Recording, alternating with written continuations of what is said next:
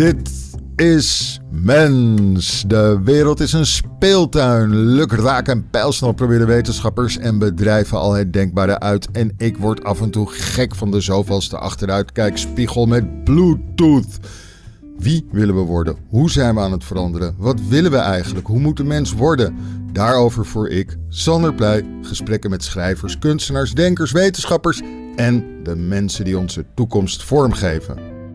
Vandaag ben ik blij met David Mulder. Hij is samen met Max Cohen de Lara oprichter van architectenbureau XML en hij heeft een boek gemaakt dat heet Parliament Book met daarin alle parlementen uit alle landen van de Verenigde Naties een verslagje van.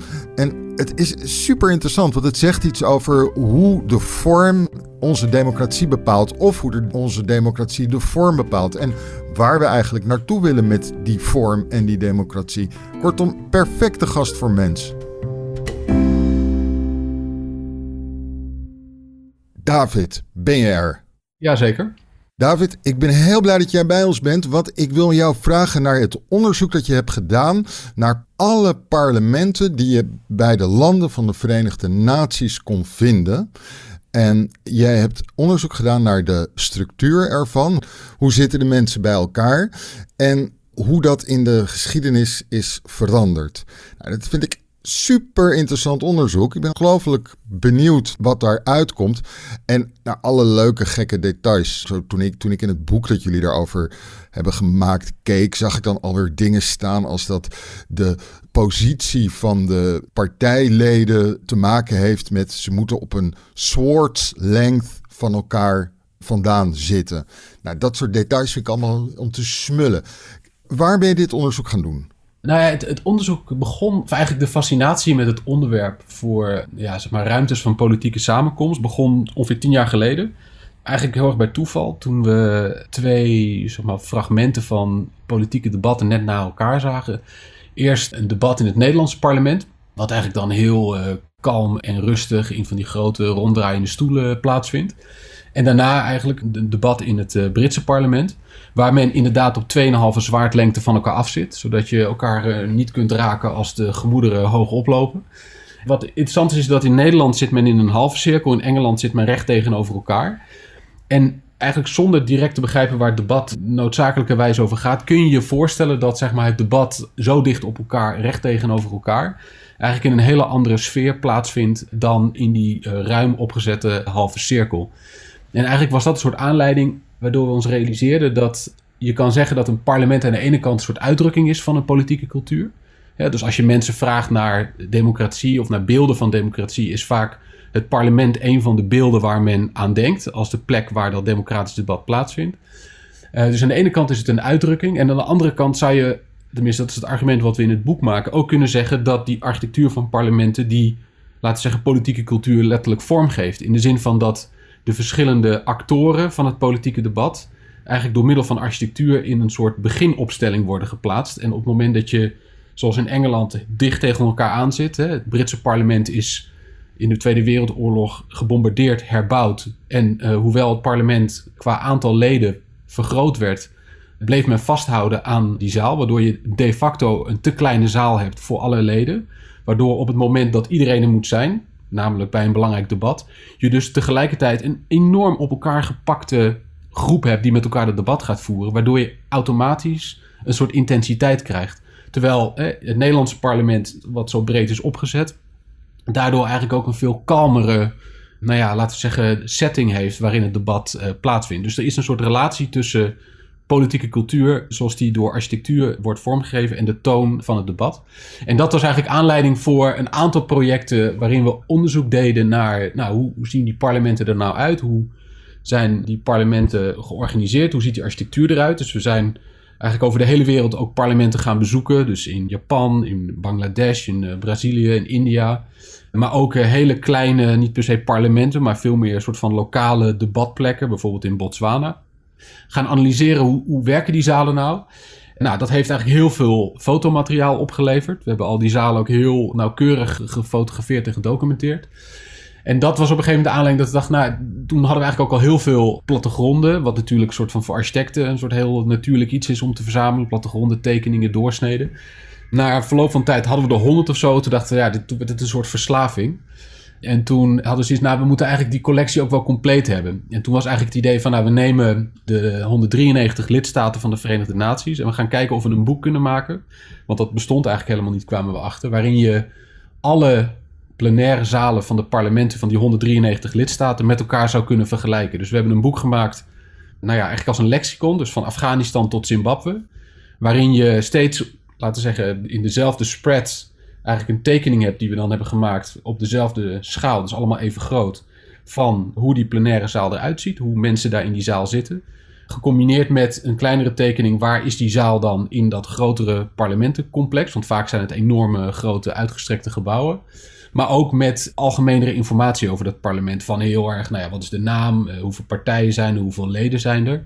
Maar ook speculatiever, bijvoorbeeld, hoeveel mensen worden er eigenlijk gerepresenteerd door één zetel? Hè? Als je dus de totale bevolking deelt door het aantal parlementsleden. Maar ook, wat is de plek van dat land op de zogenaamde Democracy Index? Dat is een, een, soort index van democratisering die door de Economist, het tijdschrift, wordt gemaakt. Nou, en daardoor ontstaat er dan eigenlijk uh, een, een, wat speculatiever van nou, wat is nou die relatie tussen hoe democratisch een land is, bijvoorbeeld, en het type vergaderzaal waarin het parlement van dat land bijeenkomt.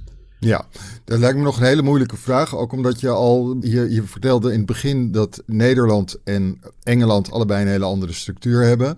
En de vraag beantwoorden hoe, hoe anders die structuur is, lijkt me makkelijker dan de vraag te beantwoorden hoe democratisch is Engeland ten opzichte van Nederland. Ja, ja en bovendien ook die Economist heeft uh, natuurlijk ook zijn eigen agenda daarin. Het is natuurlijk ook een heel ja, specifiek tijdschrift, uh, heel erg een soort van eigen neoliberale agenda met uh, parameters. Maar goed, in de wereld is dan die Democracy Index enigszins een soort van graadmeter van een vorm van democratie. Wacht, wacht, sorry. Voordat we, daar we daar naartoe gaan, wil ik gewoon weten hoe zagen die parlementen eruit? Want wat, ik, ik zal alvast één dingetje verklappen. Als je dat door het boek heen gaat bladeren, dan zie je dat er uiteindelijk ja. bizar weinig vormen zijn. Dus kun je gewoon vertellen aan mij wat voor soort vormen jullie zijn tegengekomen en wat jullie allemaal is opgevallen? Dat was een voor ons vrij verbijsterende conclusie. Dat als je ze dus alle 193 met elkaar gaat vergelijken, dan al die, die nationale parlementen hebben het idee van nou, ons parlement is een soort van unieke uitdrukking van onze nationale identiteit. Maar als je ze dan met elkaar vergelijkt, dan zie je dat er eigenlijk maar vijf vormen zijn waarin parlementen bijeenkomen. Bizar toch? Dat is heel bizar. Ja, dat is heel bizar. En je kan ze even alle vijf benoemen als je dat... Heel graag. Dus één is, uh, nou daar hadden we het net kort over. Hè. Laten we zeggen het Britse House of Commons, dus de tegenovergestelde banken. Dan een tweede is de halve cirkel. En de halve cirkel is eigenlijk een, een, is de meest voorkomende. Veel, eigenlijk de meeste parlementen in Europa hebben zo'n halve cirkel. Uh, en die halve cirkel werd eigenlijk geïntroduceerd in de 19e eeuw. Als een soort, uh, nou, toen was de, laten we zeggen, de dominante architectuurstroom neoclassicisme. Waarin men heel erg teruggreep ook op de klassieke oudheid. Dus dat was ook een soort van verwijzing naar, laten we zeggen, de halve cirkel van het Griekse en het uh, Romeinse theater. Heel erg, laten we zeggen, ook refererend met name natuurlijk naar de halve cirkel van de Griekse democratie. Dan uh, een derde is, is het hoefijzer. Dus dat is eigenlijk een soort van combinatie tussen de vorige twee. Dus uh, van bovenaf gezien, het grootste deel van de zaal zit tegenover elkaar. En aan het einde van de zaal bewegen die twee rijen met banken naar elkaar toe. Waardoor je als je van boven kijkt een soort hoefijzer ziet. Ja. Dan uh, de vierde is, er zijn er maar negen in de wereld, is een cirkel. Ja. En, en de vijfde is wat wij, enigszins ironisch, het klaslokaal hebben genoemd waarin eigenlijk alle leden van het parlement achter elkaar zitten, uh, gericht op één spreker aan de voorkant. En dat is eigenlijk ook de vorm die het meest voorkomt in uh, niet-democratische. uh, dus bijvoorbeeld China, Cuba, maar ook de Russische Duma vergadert in zo'n klaslokaal setting. Ja, en dan ook zie je vaak nog dat de bankjes een beetje omhoog lopen of juist een beetje omlaag lijken te lopen, waardoor het helemaal het meer een soort publiek wordt dat toekijkt. Ja, ja. Ja, maar eventjes terug naar de, de verschillende vormen. De Engelse uh, die je noemt, die tegenover elkaar staat. Waar komt die vandaan? Die komt eigenlijk uit een kapel, een kerk waar nou, meer dan duizend jaar geleden de Britse koning eigenlijk een, een deel van nou ja, de noblemen, de, de aristocratie, uitnodigde als een soort, zeg je dat, uh, een, een, soort gesprekspartner. Dus, hè, dus die, die, die, die belangrijkste edelen die werden eigenlijk gevraagd om als een parlement plaats te nemen en, en de, de koning uh, van advies te voorzien. Maar dat was natuurlijk ook een soort van, ja, laten we zeggen, het testen van, van, van het land. Hè? Van, van hoe bepaalde denkrichting uh, lag bij verschillende machtige groepen uh, in het land. En dat vond plaats in St. Stephen's Chapel. En die kapellen, nou ja, als je je kerk voorstelt, heb je vaak aan het einde dan het, het, het, het, zogenaamde koor van een, van, een, van een kerk of ook in een klooster. Waar je dus van die koorbanken hebt tegenover elkaar. En in het midden zat de koning. En die vorm is eigenlijk altijd gehandhaafd. En dat is natuurlijk eigenlijk ook wel wonderlijk dat er zijn politieke filosofen die heel erg, bijvoorbeeld Chantal Mouffe, een bekende politieke filosoof, die refereert ook aan het Britse parlement als de ultieme vorm voor een parlement omdat zij beargumenteert dat ze zegt, nou ja, op het moment dat je dus tegenover elkaar zit en er dus een, laten we zeggen, confronterend debat kan plaatsvinden, dat, nou, dat is eigenlijk goed voor democratie, omdat daarin eigenlijk de verschillende standpunten heel duidelijk met elkaar in strijd worden gebracht. Dan kun je misschien wel verliezen, maar je bent in ieder geval heel erg gehoord. En die tegenovergeplaatste banken, die, die lokken eigenlijk die hele verhitte strijd uit als, als debat. Terwijl als je dan, laten we zeggen, naar die halve cirkel gaat, dan nou ja, leg ik alleen al in de architectuur van de zaal, worden eigenlijk alle vertegenwoordigers in één vorm, laten we zeggen, samengebracht. Dus op het eerste oog ziet het er eigenlijk ook uit als één lichaam, om het zo te zeggen. En dat heeft een ander type debat. Ik bedoel, ik geloof dat in het Bulgaarse parlement, waarin men ook in een halve cirkel zit, wordt er nog steeds flink geknokt. Dus ik bedoel, het, het een hoeft het ander niet uit te sluiten. Maar qua beeld, zeg maar, is, uh, vraagt het ook een andere type organisatie van het parlement. Ik moet heel erg denken aan, er stond in de afgelopen maanden stond er een drieluik in de London Review of Books van Perry Anderson, waarin hij de Europese Unie heel erg op de hak nam of op de, op de korrel nam. En daarin beschuldigde hij de Europese politiek georganiseerd te zijn zoals het Hollandse poldermodel waarbij eigenlijk de grote macht ligt achter gesloten deuren bij de Europese Raad, waarin de regeringsleiders bij elkaar komen. Zij bepalen daarin wat er gebeurt buiten het zicht. Vervolgens wordt er in de zaal, wordt in het Europarlement ook nog een beetje leuk vergaderd, maar daar gebeurt het belangrijke niet. Ja. Wat, wat me opvalt is dat je zei net dat het idee van dat, die halve cirkel, dat die in een neoclassicistische tijd kwam. Met een idee van wij doen het weer zoals de Grieken en Romeinen deden. Terwijl eigenlijk het, het spektakel van de democratie dat toen gezocht werd, niet in die halve cirkel tot uiting komt, maar juist wel in die Engelse setting die je net noemde. Ja, en er is nog iets problematisch aan die verwijzing naar de klassieke oudheid. En dat is een wat ingewikkelde argument, maar is dat, laten we zeggen, in de halve cirkel van het Griekse theater. Ja. Wat heel belangrijk is, volgens mij, om dat goed te begrijpen, is dat eigenlijk die halve cirkels die waren gemaakt vaak op de helling van een heuvel. Ja. En je kon dus eigenlijk ook altijd het landschap en de stad zien. En wat denk ik heel bijzonder is daaraan, is dat je. Het was een vorm van directe democratie. Dus iedereen, behalve slaven en vrouwen. Uh, Ach. Ja, die, die, die, die, nam, nam deel aan dat debat. En zeg maar, het theater was eigenlijk één deel van, laten we zeggen, het spektakel. Waarin men als het ware morele dilemma's in theatervorm eigenlijk aan het publiek presenteerde. En het politieke debat wat daarna volgt en waarin ook gestemd werd, vond eigenlijk op dezelfde plek plaats. En wat die halve cirkel doet, is dat je aan de ene kant, laten we zeggen, de blik richt op datgene wat op het podium gebeurt. Met dan daarachter ook, laten we zeggen, het landschap of het stuk land waar men dan ook iets over te vertellen heeft. En aan de andere kant heb je de, de blik op elkaar. Dus je ziet dat je met elkaar als het ware in een vorm van collectiviteit bent door middel van die architectuur. En zeg maar, je hebt een soort van dat dilemma wat letterlijk voor je ligt, waar je het met elkaar dan over hebt. En wat in de Romeinse tijd natuurlijk gebeurde, is dat die halve cirkel als vorm voor theater wel bleef, maar dat men een soort achterwand begon te bouwen en dat men een dak daar overheen maakte. En dat dus die hele relatie met wat daar buiten gebeurde, eigenlijk in de architectuur althans, uh, verloren ging. En die 19e eeuwse parlementen die in symboliek refereren aan die Griekse of dat ideaal van die Griekse democratie, zijn in die zin eigenlijk veel meer Romeinse theaters dan Griekse theaters, om te beginnen.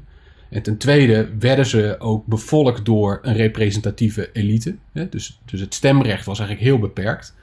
Dus in hoeverre zeg maar, je, die symboliek klopt bij datgene wat daadwerkelijk in die zalen gebeurde, ja. Uh, dat, is natuurlijk, dat is eigenlijk niet aan de orde. Ja, ja, ik begrijp je helemaal. Het blijft voor jou waarschijnlijk een onoplosbare vraag in hoeverre het om de vorm gaat en in hoeverre het om de aard van die bepaalde democratie gaat. Dus uh, ik bedoel te zeggen, had de Engelse koning ook zijn edele en zijn geestelijke kunnen uitnodigen aan een ronde tafel zoals koning Arthur? En was dan de hele geschiedenis anders geweest als die tafel rond was geweest? Dat weet ik niet, maar ik denk wel dat de Britse politieke cultuur, die heel erg gebaseerd is ook op de tegenstelling tussen uh, Labour en uh, de Tories, hè, de, ja. en, en, de Labour Party, die is, dat durf ik wel te, te warm, is wel voor een deel, denk ik, terug te leiden tot de vorm van het parlement. Echt waar?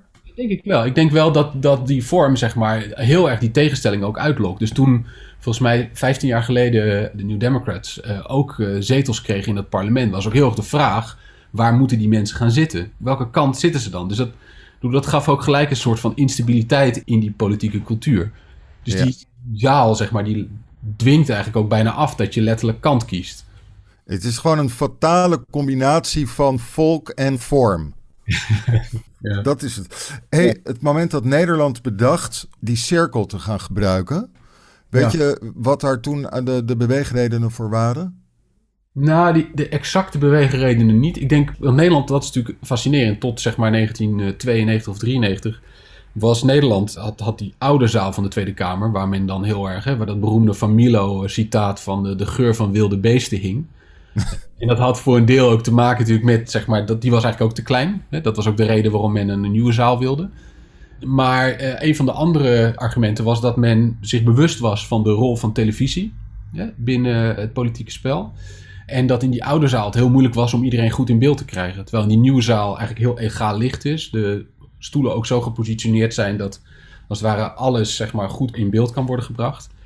En dat eigenlijk ook veel meer als een soort van voor televisie geschikte ruimte uh, is vormgegeven. En dat theater? ja, een, echt een, thea een tv-theater, een tv-studio meer. Meer nog dan een theater, ja. Oké, dus dat is wel een factor die van belang is bij het veranderen van de vorm van die parlementen. Op het moment dat er televisie komt, is er een, wel een verandering bij de vormen. Ja, in, in, in een aantal gevallen wel. Ja. Oké. Even nog de andere vormen. Het hoefijzermodel, waar gebruiken ze dat? Met name in uh, landen die, uh, laten zeggen Commonwealth landen, dus die een relatie hebben met Groot-Brittannië. Waarom? Nou ja, omdat je daar eigenlijk wel ziet dat, dat zeg maar, nou ja, eigenlijk waar we het net een beetje over hadden. Hè? Dus, dus hoe ga je nou om met soort van die tegenstelling tussen partijen. En als er dan een derde of een vierde of een vijfde partij bij komt, hoe los je dat op in de zaal? En dat hoefijzermodel combineert eigenlijk, laten we zeggen, die twee dingen. Dus je, je hebt een deel waarin men recht tegenover elkaar zit, maar je hebt ook een deel wat als het ware die twee zijden overbrugt. Ja, ja. Die banken naar elkaar toe uh, bewegen. En dat zie je dus met name in veel oude Commonwealth-staten. maar waarom daar? Nou ja, omdat men daar dus eigenlijk uh, aan de ene kant die referentie heeft aan, uh, nou ja, laten zeggen, de, de, de politieke cultuur van de, de oude overheerser. Maar soort van men op een gegeven moment ook een ingewikkelder politiek bestel krijgt. Gewoon met meerdere partijen. Oké. En soms ook volgens mij hele, ja, gewoon een soort architectonische voorkeuren. Dus het, wat je ook veel toch wel ziet in, in het parlement is dat er een enorme willekeur, of nou, willekeur is niet het juiste woord, maar een enorm toeval zit in soort van waarom een bepaalde zaal ergens uh, geland is. Dat heeft soms ook gewoon te maken met met de voorkeur voor een architect. Ja, we hadden er nog twee, toch? Ja, nou, we hadden alleen nog de, het, het klaslokaal. Oh, het klasje. Met zeg maar de achter elkaar uh, zittende uh, parlementsleden. En wanneer kom je, kom je die voor het eerst tegen? Nou, ja, uh, begin 20e eeuw zijn volgens mij, ik, moet ik uit mijn hoofd doen, maar volgens mij begin 20e eeuw zijn dat. en, en wat je nu vooral ziet, is dat die dus heel, heel veel voorkomt in, nou ja, want ik zei, in die niet-democratische regimes. Ja. Uh, en toevallig, vorige week was er een conferentie over parlementsgebouwen in, in Londen. En een online conferentie. En toen hoorde ik de bizarre anekdote dat dat boek van ons met die vijf vormen, en inclusief die relatie tot democratie, blijkbaar via dan eh, het web, zeg maar, in Rusland bij de voorzitter van het parlement bekend was geworden. En men was in een proces van om een nieuw parlement te maken. En dat dat boek ook werd gebruikt om eigenlijk om een parlement of een zaal te, vorm te geven waarin het er democratischer zou uitzien. Dus, uh, yes! Ja, waarin we dus, dat, dat klaslokaal, dat, dat kan echt niet meer. Dat ziet er niet democratisch genoeg uit. Dus die architect die kreeg van die voorzitter uh, letterlijk dat boek onder zijn neus geduwd naar het verhaal gaat. Hoorde ik van iemand die daar een paper over had geschreven. Met de opdracht uh, om een democratischere vorm uit te kiezen uit het boek dan, dan het klaslokaal. David Mulder, we hebben het hier misschien wel over jouw bijdrage aan de wereldgeschiedenis. het... geweldig, geweldig. Hey, wat waren de, de, de meest opvallende, rare, saillante vormen en gebruiken uh, die je tegenkwam?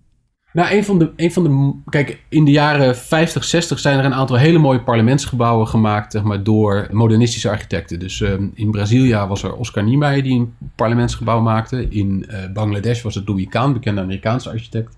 En in India, in Chandigarh in het noorden, was het uh, Le Corbusier. En om die gebouwen in het echt te zien, dat was ongelooflijk. Omdat er een soort van zo'n enorme ambitie in die architectuur zat. Waarin zeg maar echt die gebouwen zo werden vormgegeven dat ze als het ware ook echt representant waren van een soort democratisch optimisme. Dat was voor mij eigenlijk heel bijzonder om te zien. Wat ik ook een hele mooie of een hele inspirerende vond, was juist een hele kleine. Ik noemde net dat we ook in Botswana waren. Daar heb je een zogenaamde Kotla. En dat is een, eigenlijk niet een, parlement, maar meer een soort van uh, community, een soort gemeenschapsplek.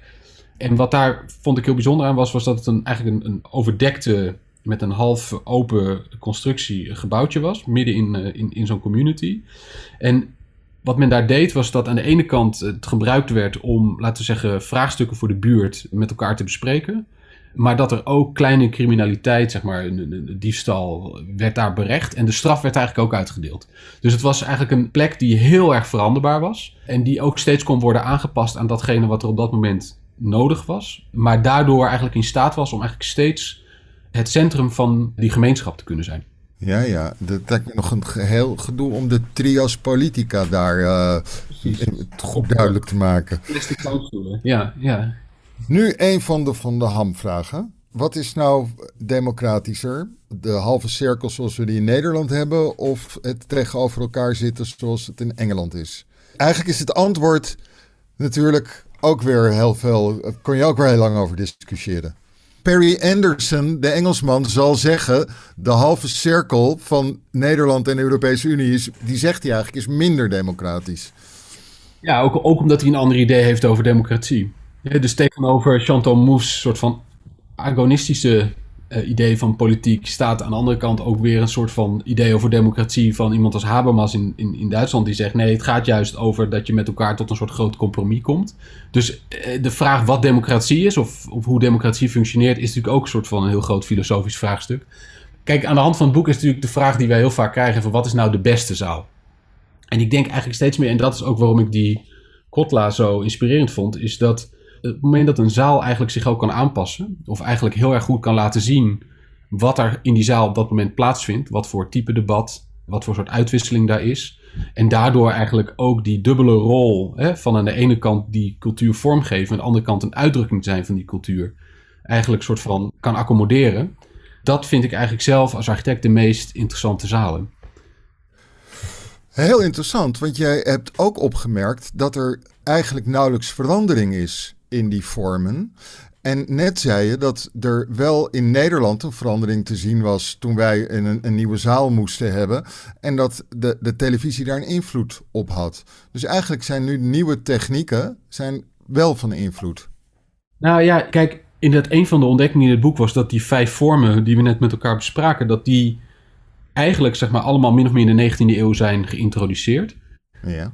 En dat die parlementen op zichzelf eigenlijk bijna niet veranderen. En dat heeft iets heel paradoxaals. In de zin van dat eigenlijk de hele wereld veranderd is. Dat degene die gerepresenteerd worden in die zaal, dat het stemrecht veranderd is. Dat inderdaad een soort van nieuwe technologie daar komt. Maar dat die parlementen vanuit die 19e eeuwse setting op die hele nieuwe wereld uh, reageren. En in die zin denk ik uh, dat, uh, en dat is ook iets wat we met het, met het boek proberen te beargumenteren, is dat ik denk architectuur is een manier om letterlijk vorm te geven aan de wereld waarin je wil zijn, of waarin we leven, of waarin we ons leven vormgeven. En een parlement is in die zin eigenlijk een hele logische opgave, zeg maar, om ook na te denken over ja, in welke setting we met elkaar eigenlijk over die toekomst dan beslissen of vorm willen geven aan die, aan die toekomst.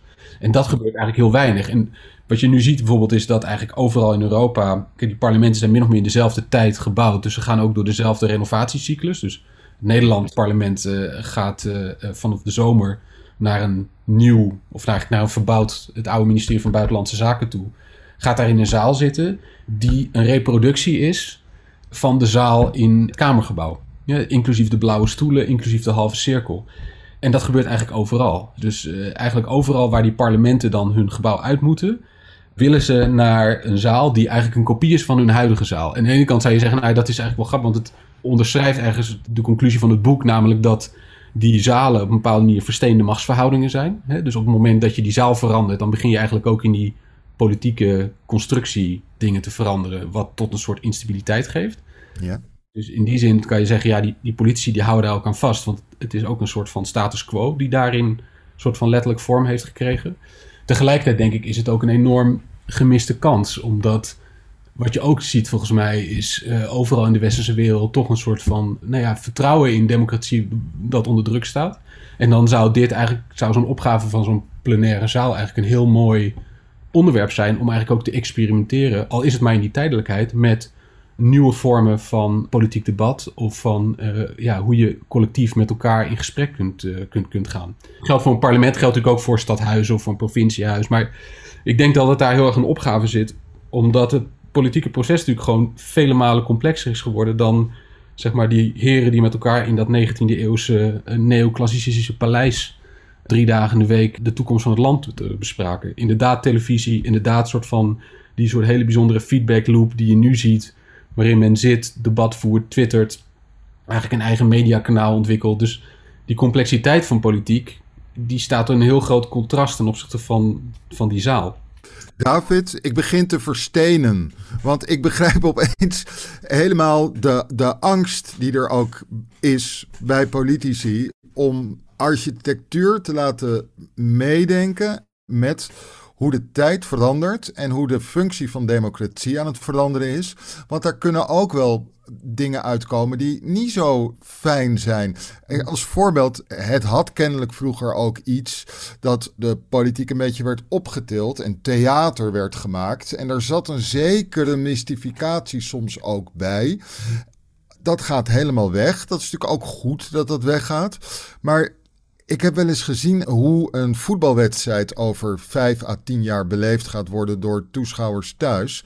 Nou, dan hebben ze een bril op en dan zitten ze in een skybox en ze zien continu alle data en informatie tot hun beschikking. Dus ze kunnen de, als ze naar de voetballer kijken, kunnen ze zien hoe goed zijn rechterbeen, hoeveel vetpercentage er op zijn rechterkuit zit. Ze kunnen naast zich de alle standen van vroeger bekijken. Nou, er is continu alle informatie. Ik zie opeens voor me een parlement waarbij jij elk individuutje meer als een soort cockpit ziet en alles continu toegang tot alle informatie hebt. Is dat uh, eigenlijk waar, uh, waar het naartoe zou moeten gaan dan met, met de inrichting van een parlement ook? Nou, ik denk wel dat, dat, laten we zeggen, het toegankelijk of het zichtbaar maken van data of van feiten, ja. dat in deze tijd van fact-free politics eigenlijk een hele interessante dimensie zou zijn. Maar ik, waarom ik denk dat het belangrijk is om die zalen zeg maar, meer te maken, zoals die, bijvoorbeeld die Kotla, hè, die eigenlijk steeds in staat is, juist doordat hij zich kan aanpassen, het referentiepunt te zijn van het uh, debat of, of, of datgene wat op dat moment voor die uh, gemeenschappen, voor die collectiviteit van belang is, is dat op het moment dat je haalde Perry Anderson aan met, met eigenlijk die bijna geritualiseerde politiek in het, in het Europees parlement, hè, waarbij de echte beslissingen ergens anders worden genomen. Die complexiteit van politiek, denk ik, zorgt ervoor dat inderdaad zeg maar, heel veel politieke beslissingen of heel veel politiek eigenlijk onzichtbaar is. Namelijk uh, vindt plaats dan wel in commissiezalen, dan wel in internationale uh, overleggen. Maar die onzichtbaarheid zorgt er ook voor dat je je er heel moeilijk toe kunt verhouden. En op het moment dat je je niet toe kunt verhouden, kun je het er eigenlijk bijna ook niet met elkaar over hebben. Dus wat die zaal dan ook wordt, is inderdaad aan de ene kant een plek voor een soort ja, geritualiseerde uh, besluitvorming. Waarbij men toch het gevoel heeft, ja, dit is al lang besloten. Nou, dat is ook vaak zo. Maar tegelijkertijd wordt het ook een zaal die eigenlijk gewoon heel leeg is. Hè? Wat, je, wat je dus ook vaak ziet, is dat er dan zitten er tien of twaalf mensen in die zaal te debatteren. Waardoor je dus ook een beeld hebt van, ja, waar is de rest dan? Wat zijn ze aan het doen? Want die zaal is natuurlijk eigenlijk altijd ontworpen voor het moment dat iedereen er is. Waardoor ja. die het grootste deel van de tijd er heel leeg uitziet. Ja, uh, ja, ja. Vooral een beeld van democratie hebben, van afwezigheid. Ja, Daar zit volgens mij iets waar architectuur een verschil kan maken. Dat om eigenlijk die zaal en daarmee eigenlijk ook een fysieke plek te ontwerpen die eigenlijk een soort centrum kan zijn. Oké, okay, laten we daarmee naar de grote vraag gaan.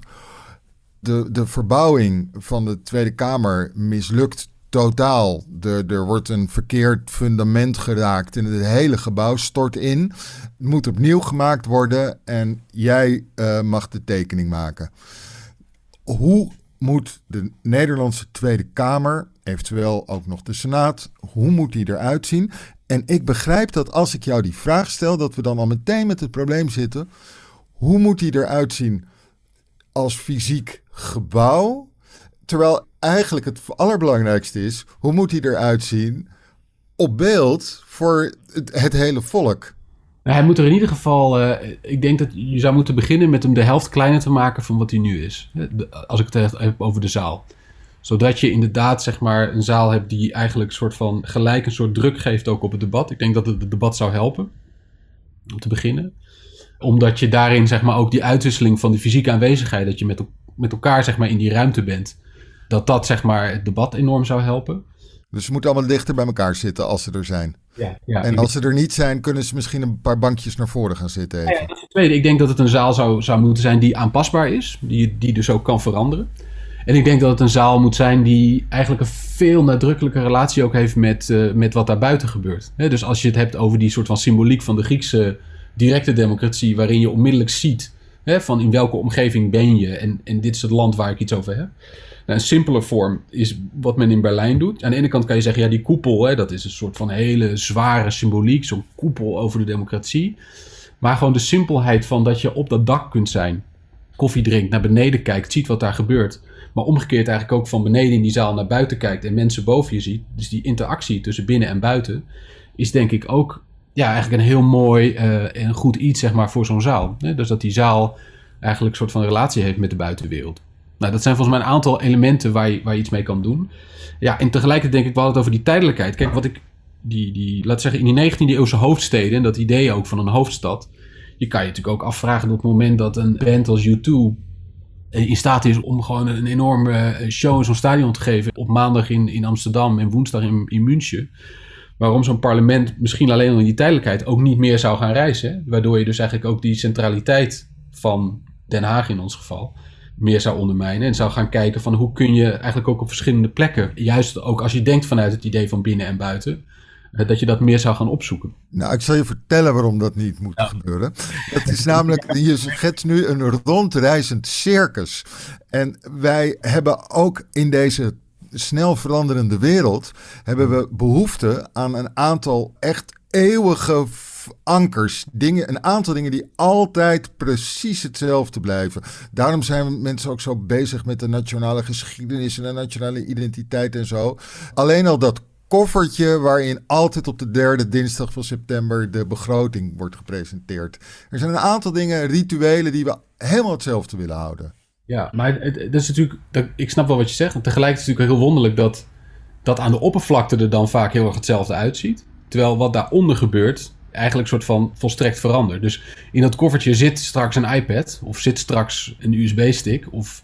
Dus er zit aan de ene kant is er zeg maar behoefte inderdaad aan een soort van vastheid en symboliek. Dus je ziet ook dat bijvoorbeeld in de Nederlandse Kamer er heel recent, zeg maar, dat vanuit een behoefte ook aan inderdaad symboliek zo'n logo ergens opgeplakt is. Er is nog eens een keer een vlag neergezet. En tegelijkertijd, zeg maar, aan datgene wat er dan cosmetisch onveranderlijk uitziet, daaronder verandert er eigenlijk van alles. Alleen die veranderlijkheid, die kun je niet zien. Nee, maar je hebt gelijk. Je hebt gelijk, alleen dat is geen argument tegen het maakt alleen dat we nog meer behoefte eraan krijgen aan een aantal vastigheden die wel betekenis hebben en die wel altijd belangrijk blijven? Of zeg je dat alles vluchtig en veranderlijk is? Nee, ik denk dat je die verandering juist zichtbaar moet maken, zodat je er iets van kan vinden. Dus, dus ik denk dat op het moment dat je die verandering expliciet maakt, hè, dan kun je ook zeggen of je die verandering misschien anders wil vormgeven. Maar op, het moment dat, op het moment dat je een soort van een, een laag maakt die zich voordoet alsof het 19e eeuw en onveranderlijk is, ja. Terwijl daaronder eigenlijk van alles verandert, maar wat, wat zeg maar onzichtbaar is. Ja. Dan krijg je zeg maar, met name als het gaat over het politieke domein, dat je je er niet, dus niet meer toe kunt verhouden. En dat je er dus eigenlijk ook heel weinig van kunt vinden. Of dat je daar eigenlijk heel weinig debat over kunt hebben. Ja, begrijp het, begrijp het. Uh, we hadden vorige aflevering hadden we ook een architect in de, in de uitzending, wou ik zeggen. In de podcast moet ik beter zeggen, denk ik. En die maakte mij ook al zo, uh, hoe moet ik het zeggen?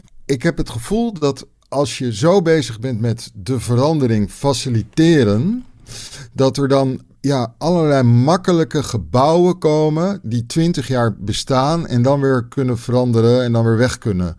En dat dat heel goed is natuurlijk en dat is ook belangrijk, maar dat, dat je dan wel een soort mist de hele grote projecten waarin iets heel definitiefs werd gezet. Dus als, als ik in mijn, in mijn eigen buurt rondkijk en ik zie wat voor nieuwe gebouwen er komen, dan zie ik elke keer dat er, dat er weer een of ander goedkope shit komt. En dan wordt er gezegd, dat is helemaal niet erg, want dat kan ook zo weer weg.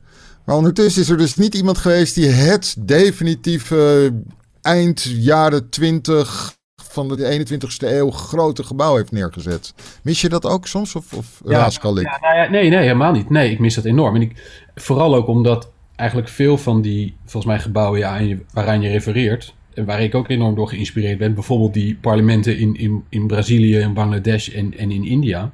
Ja. heel erg soort van architectuur als een middel gebruiken om, nou ja, om iets van een soort van collectieve ambitie richting de toekomst uit te drukken. Ja. En daarmee dus eigenlijk ook een instrument is voor collectieve verbeelding. En dus ook in die zin heel erg in dienst staat van het publieke. En ik denk wel dat architectuur op dit moment eigenlijk heel erg. Nou, kijk, volgens mij belangrijk bij architectuur is dat je. Om te begrijpen bij architectuur is dat je eigenlijk altijd voor een opdrachtgever werkt. dat, dat is anders dan, dan veelal in kunst. Dus je werkt eigenlijk voor een opdrachtgever die een bepaald gebouw wil en daar bepaalde ambities mee heeft. En als architect ben je, is die relatie, zeg maar, daar zit een vorm van afhankelijkheid in. En ik denk dat het grootste deel van het opdrachtgeverschap voor architecten op dit moment met name privaat is. En dat daarin je natuurlijk ook je eigen fascinaties en interesses hebt. Maar dat het publiek opdrachtgeverschap, bijvoorbeeld voor een parlement, of voor een stadhuis, of voor een museum, of voor een grotere cultuurgebouw, of gebouwen die heel erg bepalend zijn voor de tijd waarin we leven en daar ook een uitdrukking van kunt zijn.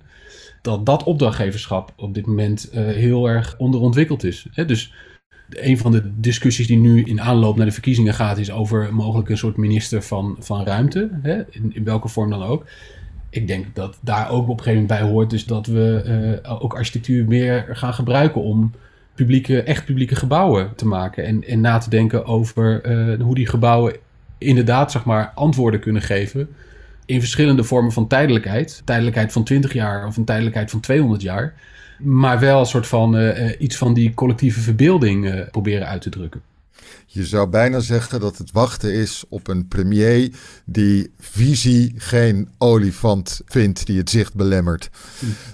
David Mulder, ik heb echt genoten van, van, de, van het boek. Maken jullie nog zo'n boek? Uh, nee, niet over parlement, denk ik. Ik bedoel, de volgende stap. Nee, over iets anders. Nou, we zijn met een aantal dingen bezig, maar niet nog heel erg concreet. Oké, en het boek zelf kunnen mensen in ieder geval ervan wat, wat van zien op de website van jullie bureau? Ja, er is het, ook een, het boek heeft een eigen website, parliamentbook.com. Dus uh, parliamentboek op zijn Engels.com. Nou, je ziet iets van het boek, maar je ziet ook eigenlijk alle foto's die we gemaakt hebben in die ruimtes die we over de wereld bezocht hebben. Waardoor je eigenlijk ook virtueel in die ruimtes kunt rondkijken. Oh, wat leuk. Oh, wat leuk. Nou, daar kunnen mensen naar kijken. parliamentbook.com. David Mulder, ontzettend bedankt voor dit gesprek. Ja, dank. Was leuk om te doen.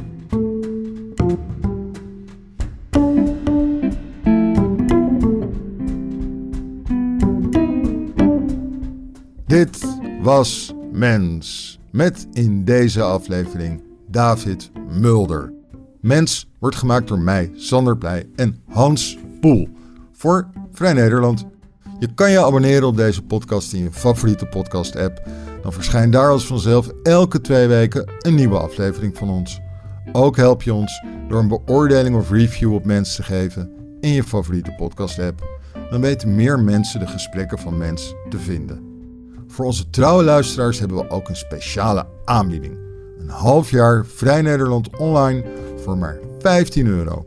Kijk voor die aanbieding op vn.nl slash podcast. vn.nl schuinstreepje podcast. Bedankt voor het luisteren en tot de volgende mens.